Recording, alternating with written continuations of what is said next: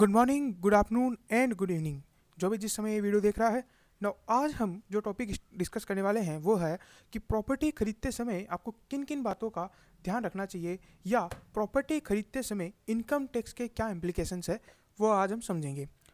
आपने अब तक सुना होगा कि प्रॉपर्टी को जब हम बेचते हैं तब इनकम टैक्स लगाया जाता है, लेकिन आज हम समझेंगे कि जब प्रॉपर्टी खरीदते हैं तब भी हमारे ऊपर इनकम टैक्स लग सकता है। आइए जानते हैं ऐसा कब होता है। तो देखिए, अगर मैं आपको सिंपली कहूँ तो कभी भी इनकम टैक्स जब लगाया जाता है जब आपने कुछ अर्न किया हो। सिंपली अगर मैं कहूँ, गवर्नमेंट का फंडा ये है कि अगर आपने कुछ पैसा कमाया है तो हमें भी दो, अगर आपने कमाया है हमें भी उसमें से हिस्सा चाहिए। अब आपने वो कमाया चाहे किसी से भी हो, किसी भी तरीके से हो, हमें उससे मतलब नहीं है। अगर आपने कमाया है, अगर आपके पास कोई भी अमाउंट आया है, अगर आपने पैसा कमाया है तो जो आपका नेट प्रॉफिट है, जो आपका नेट प्रोसीड्स है, उस पर हमें इनकम टैक्स चाहिए। अब समझते हैं कि जब आप प्रॉपर्टी खरीदते हो तब आपके ऊपर इनकम टैक्स किस तरीके से लगाया जा सकता है। तो जब भी आप प्रॉपर्टी एक्वायर करते हो फ्रॉम अनदर पर्सन, यानी किसी और पार्टी से आपने प्रॉपर्टी एक्वायर की और वो जो एक्वायर की है वहाँ पे आपने उसे जो कंसिडरेशन पे किया है या आपने जो उसे पैसा पेमेंट किया है, जो अमाउंट पे किया है, वो स्टाम्प ड्यूटी वैल्यू से भी कम है। अब स्टाम्प ड्यूटी वैल्यू आपको पता चल जाएगी जब आप उसका रजिस्ट्रेशन करवाने जाते हो। तब स्टाम्प ड्यूटी जो रजिस्ट्रेशन अथॉरिटी है, यानी कि मेनली जो तहसीलदार होते हैं, वो आपको बताएंगे कि स्टाम्प ड्यूटी वैल्यू क्या है, क्योंकि उसी पे आपको स्टाम्प ड्यूटी पे करनी पड़ती है उनको। तो स्टाम्प ड्यूटी वैल्यू डिटरमाइन करने में आपको ज़्यादा डिफिकल्टीज नहीं आएगी। तो अगर आपने स्टाम्प ड्यूटी वैल्यू से भी कम पर कंसिडरेशन पे किया है तो अब आपको गवर्नमेंट ये समझती है कि आपने ऐसा क्यों किया है। तो यहाँ पे गवर्नमेंट को लगता है कि कुछ झोल है। कैसे? मान लीजिए कि प्रॉपर्टी की वैल्यू थी पचास लाख रुपये और आपने उसे स्टाम्प ड्यूटी वैल्यू जो थी पचास लाख रुपए थी और आपने उसे जानबूझ करके खरीदा, मतलब किसी और ने आपको ट्रांसफ़र किया उसे मात्र दस लाख रुपए में, क्योंकि आपने उसे कोई और प्रॉपर्टी जो है वो ट्रांसफ़र कर दी आपने कुछ और जो बहुत छोटे अमाउंट में। तो ऐसे में क्या होता है कि यहाँ पे दो पार्टीज टैक्स बचा सकती है अपने आप में जो है वैल्यू को कम ट्रांसफ़र करके। तो ऐसे में गवर्नमेंट ने कहा कि नहीं, अगर आप स्टाम्प ड्यूटी वैल्यू से कम पे ट्रांसफ़र करते हो तो जो डिफरेंस आएगा, the difference of stamp duty value and consideration is taxable. तो स्टाम्प ड्यूटी वैल्यू एंड जो कंसिडरेशन आएगा, उन दोनों का जो डिफरेंस आएगा हम उसको टैक्सेबल करेंगे। उस पर जो भी इनकम टैक्स की रेट आएगी उसको हम मल्टीप्लाई uh, करके निकालेंगे। Then difference of stamp duty value and consideration is taxable. नहीं, नेक्स्ट uh, uh, हम बढ़ते हैं कि relaxation of five percent of consideration of और rupees fifty thousand is given. इसका मतलब क्या हुआ कि देखिए, गवर्नमेंट भी मानती है कि ठीक है, थोड़ा बहुत ऊपर नीचे होना जायज़ है। तो वो बोलती है कि जो आपकी स्टाम्प ड्यूटी वैल्यू है और जो आपका कंसिडरेशन है, उनमें अगर कंसिडरेशन का पाँच परसेंट का डिफरेंस या पचास हज़ार जो भी ज़्यादा है, यानी कि पाँच परसेंट या पचास हज़ार में से जो भी ज़्यादा है, उतना वेरिएशन हम आपको अलाउ करते हैं। जैसे आपने अगर प्रॉपर्टी खरीदी है पाँच लाख की और स्टाम्प ड्यूटी वैल्यू उसकी पाँच लाख है, आपने अगर उसे चार लाख पचहत्तर हज़ार में खरीद लिया, दैट मीन्स इसका देखिए पाँच परसेंट अगर आप देखोगे चार लाख पचहत्तर हज़ार का, तो पचास हज़ार से काफ़ी कम आएगा। बट फिर भी जो पचास हज़ार की एक लिमिट है, तो पचास हज़ार का लिमिट देखते हुए उन्होंने कहा कि ठीक है, पचास हज़ार की लिमिट के अंदर अंदर है, हम इसको टैक्सेबल नहीं करेंगे और आप चार लाख पचहत्तर हज़ार में ट्रांजेक्शन कर सकते हो। तो यहाँ पे पाँच परसेंट की रिलैक्सेशन एक दी दी गई। अब उसको एक एग्जाम्पल के समझते हैं कि मान लीजिए कि आपने एक प्रॉपर्टी जो है वो एक्वायर की है नाइन्टी लैक्स के अंदर, जबकि उसकी स्टाम्प ड्यूटी वैल्यू जब आपने देखी तो वो है हंड्रेड लैक्स। ऐसी सिचुएशन में आपके ऊपर जो डिफरेंस है वो देखा जाएगा, वो है टेन लैक्स का। क्या ये टेन परसेंट ऑफ कंसिडरेशन, यानी कि नाइन लैक्स, यहाँ पे लिखता हूँ नाइन लैक्स और फिफ्टी थाउजेंड, क्या इससे ज़्यादा है? हाँ, इससे ज़्यादा है। तो यानी कि ये जो दस लाख रुपए हैं, इस पे आपको इनकम टैक्स अथॉरिटी को टैक्स पेमेंट करना पड़ेगा। अनदर एग्जांपल में हम देखते हैं कि अगर मान लीजिए कि नाइन्टी फाइव लैक्स में ये प्रॉपर्टी एक्वायर की जाए तब क्या होगा।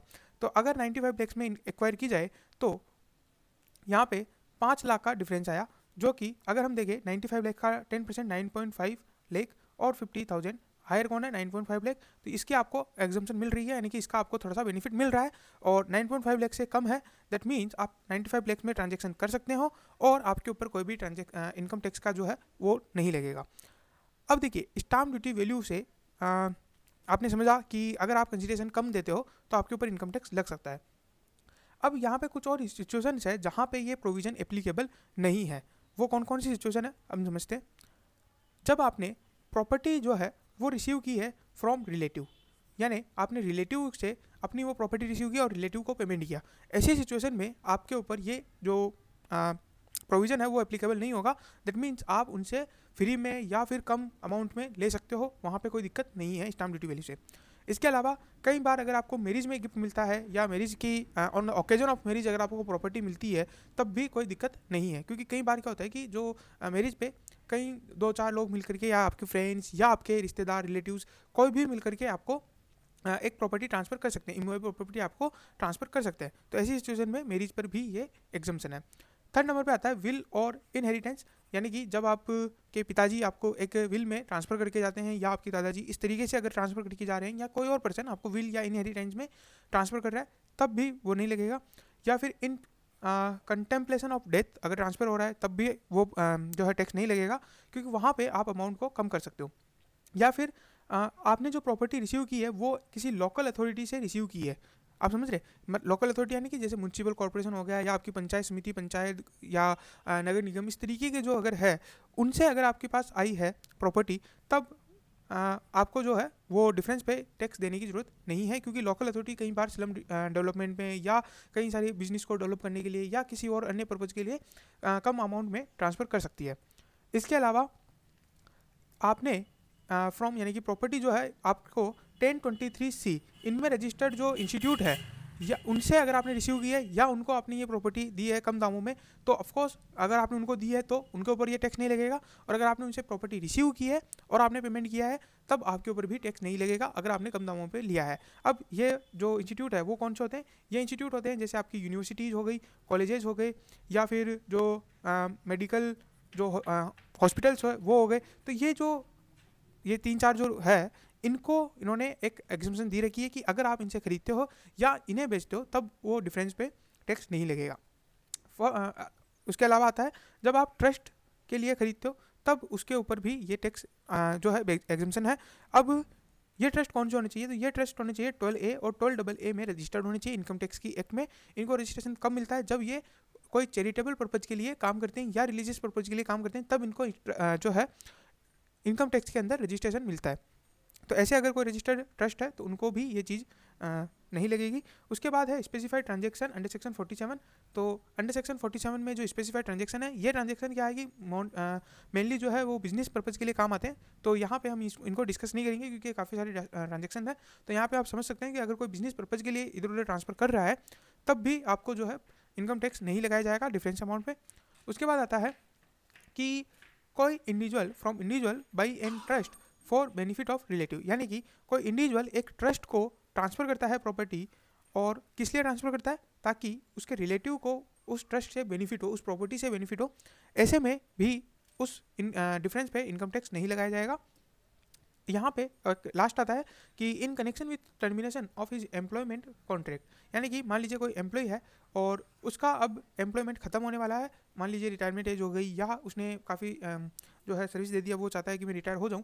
तो ऐसी सिचुएशन में जब वो रिटायर हो रहा है या जब उसका एम्प्लॉयमेंट खत्म हो रहा है और उस समय अगर उसको कंपनसेशन के रूप में दिया जाता है या बिना किसी कंपनसेशन के ऐसे ही दिया जाता है और कोई प्रॉपर्टी दी जाती है जो भी कम वैल्यू में दी जाती है या फ्री में दी जाती है, ऐसी सिचुएशन में भी एम्प्लॉय के ऊपर कोई टैक्स नहीं लगेगा क्योंकि उसको कम अमाउंट में रिसीव हुआ है, तो उस डिफरेंस पे कोई टैक्स नहीं लगेगा।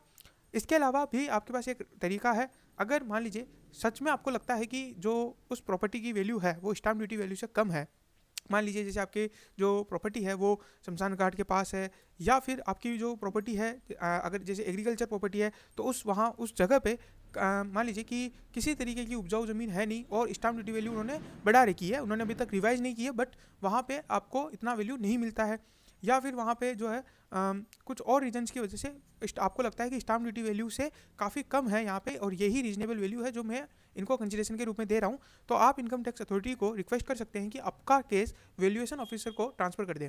वैल्यूएशन ऑफिसर आपका जो केस है वो लेगा और आपकी जो प्रॉपर्टी है उसकी वैल्यू डिटरमाइन करके असेसिंग ऑफिसर या इनकम टैक्स अथॉरिटी को वापस से सबमिट कर देगा कि इनकी वैल्यू इतनी है। अब ऐसे में इनकम टैक्स अथॉरिटी के पास ये है कि वो आपकी वैल्यू उस अनुसार जो डिटरमाइन करके आपको एग्जाम्पशन और बेनिफिट दे सके। आज का वीडियो बस इतना ही रखते हैं। Thank you very much. I hope आपने इसको काफ़ी एंजॉय किया होगा और आपको काफ़ी चीज़ें समझ में आई होगी। तो जब भी अब आप प्रॉपर्टी खरीदें तब आप ध्यान रखें कि आप स्टाम्प ड्यूटी वैल्यू से कम पे ना खरीदें। अगर आप कम पे खरीद रहे हैं तब आप उस एक जो लिमिट है उसका ध्यान रखें, और अगर आप उससे कम में खरीदते हैं तो फिर तैयार हो जाइए इनकम टैक्स के साथ उस चीज़ को ध्यान रखने के लिए। ठीक है, तो इनकम टैक्स का आपको ध्यान रखना पड़ेगा। देखिए, अगर आपको लगता है रियली लगता है कि नहीं मुझे ये मैं किसी टैक्स से बचने के लिए या फ्रॉड करने के लिए नहीं कर रहा हूँ, बल्कि ये रियली में ऐसा है, तब आप कर सकते हैं ऐसा। क्योंकि इनकम टैक्स आपको कितना लगेगा, ten percent, twenty percent, thirty percent, जो भी आप टैक्स ब्रैकेट में आ रहे हो, बट आपको अगर अल्टीमेटली बाकी का तो प्रॉफिट हो ही रहा है ना, तो आप उसको छोड़ोगे थोड़ी थोड़ी इनकम टैक्स की वजह से। तो इसीलिए अगर आपको लगता है कि ये जेन्युइन केस है तो आप कर सकते हो और ऐसा कोई दिक्कत नहीं है। बट हाँ, जब भी आप ऐसा करो तो इसके लिए ज़रूर प्रिपेयर हो जाओ कि आपको इनकम टैक्स से नोटिस आने वाला है। अगर आपने वैल्यू काफ़ी ज़्यादा रखी हुई है और आपके पास आपकी इन्फॉर्मेशन इनकम टैक्स के पास पहुँच गई है तो नोटिस आने वाला है, उसके लिए तैयार हो जाओ और उसके लिए प्रिपेयर करके रखो। बस इस वीडियो का मकसद जो है इतना ही है। और ठीक है, तो मिलते हैं नेक्स्ट वीडियो में। और अगर आपको वीडियो पसंद आया तो प्लीज़ इसे लाइक करिएगा, साथ साथ हमारे चैनल को सब्सक्राइब करके बेल आइकन जरूर प्रेस करिए। Thank you very much once again. Good day, good bye.